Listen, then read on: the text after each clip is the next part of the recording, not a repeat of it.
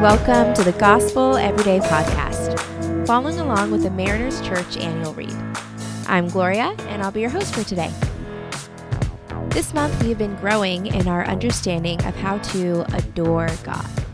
A key part in this process is understanding who God is. So today, we take a focused look at the holiness of God.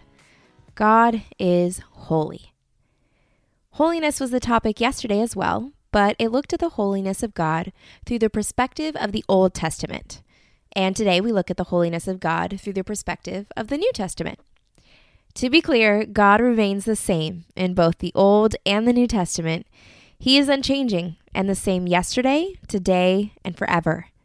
So the holiness of God has not changed, but the way we experience it has changed drastically.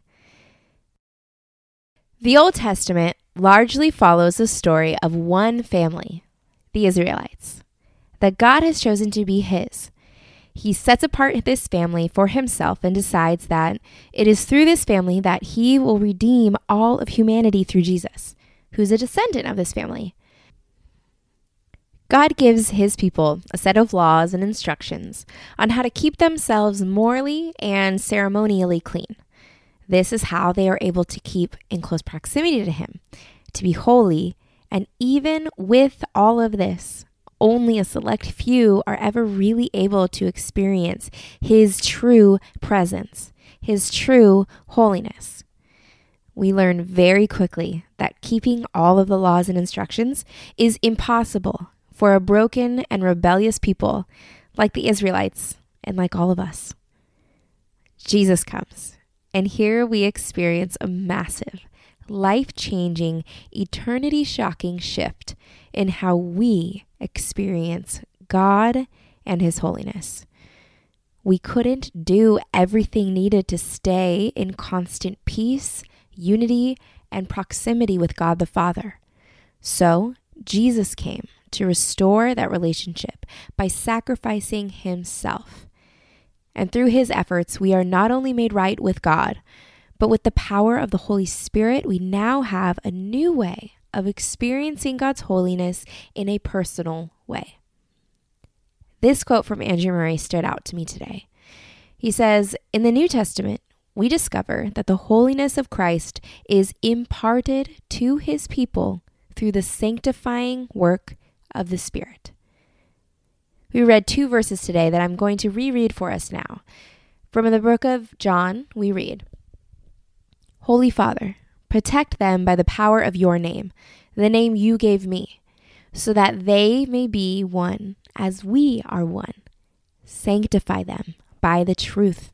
For them I sanctify myself, that they too may be truly sanctified. From 1 Thessalonians, we read, Night and day we pray most earnestly that you will be blameless and holy. May God Himself, the God of peace, sanctify you through and through. May your whole spirit, soul, and body be kept blameless at the coming of our Lord Jesus Christ. The one who calls you is faithful, and He will do it. He will do it.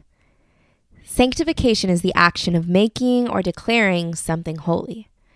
So, the big difference for us as believers, made clear here in the New Testament, is that because we have the Holy Spirit who is dedicated to our sanctification process, God is constantly at work in us, drawing us closer to Him. We have the Holy Spirit as a helper and an advocate because we can't do it on our own. He will pray and advocate to the Father on our behalf. He will continue to be faithful to our sanctification process, even when we fall short, even when we withdraw, and even when we rebel. We become more and more like Jesus every day, but not in our own effort. He will do it closer we draw near to Him, the more we begin to look more and more like Him. So today, I am reminded that holiness has a name, and it's Jesus.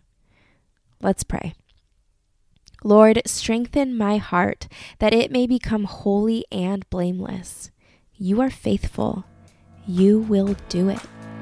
Amen. Thanks so much for making the Gospel Everyday podcast an important part of your day. Hit that subscribe button if you haven't yet, and we'd love it if you could take a few moments to rate and review the podcast. Tune in tomorrow for brand new content. If you'd like more information about Mariners Church, download the Mariners app at your favorite app store or visit marinerschurch.org.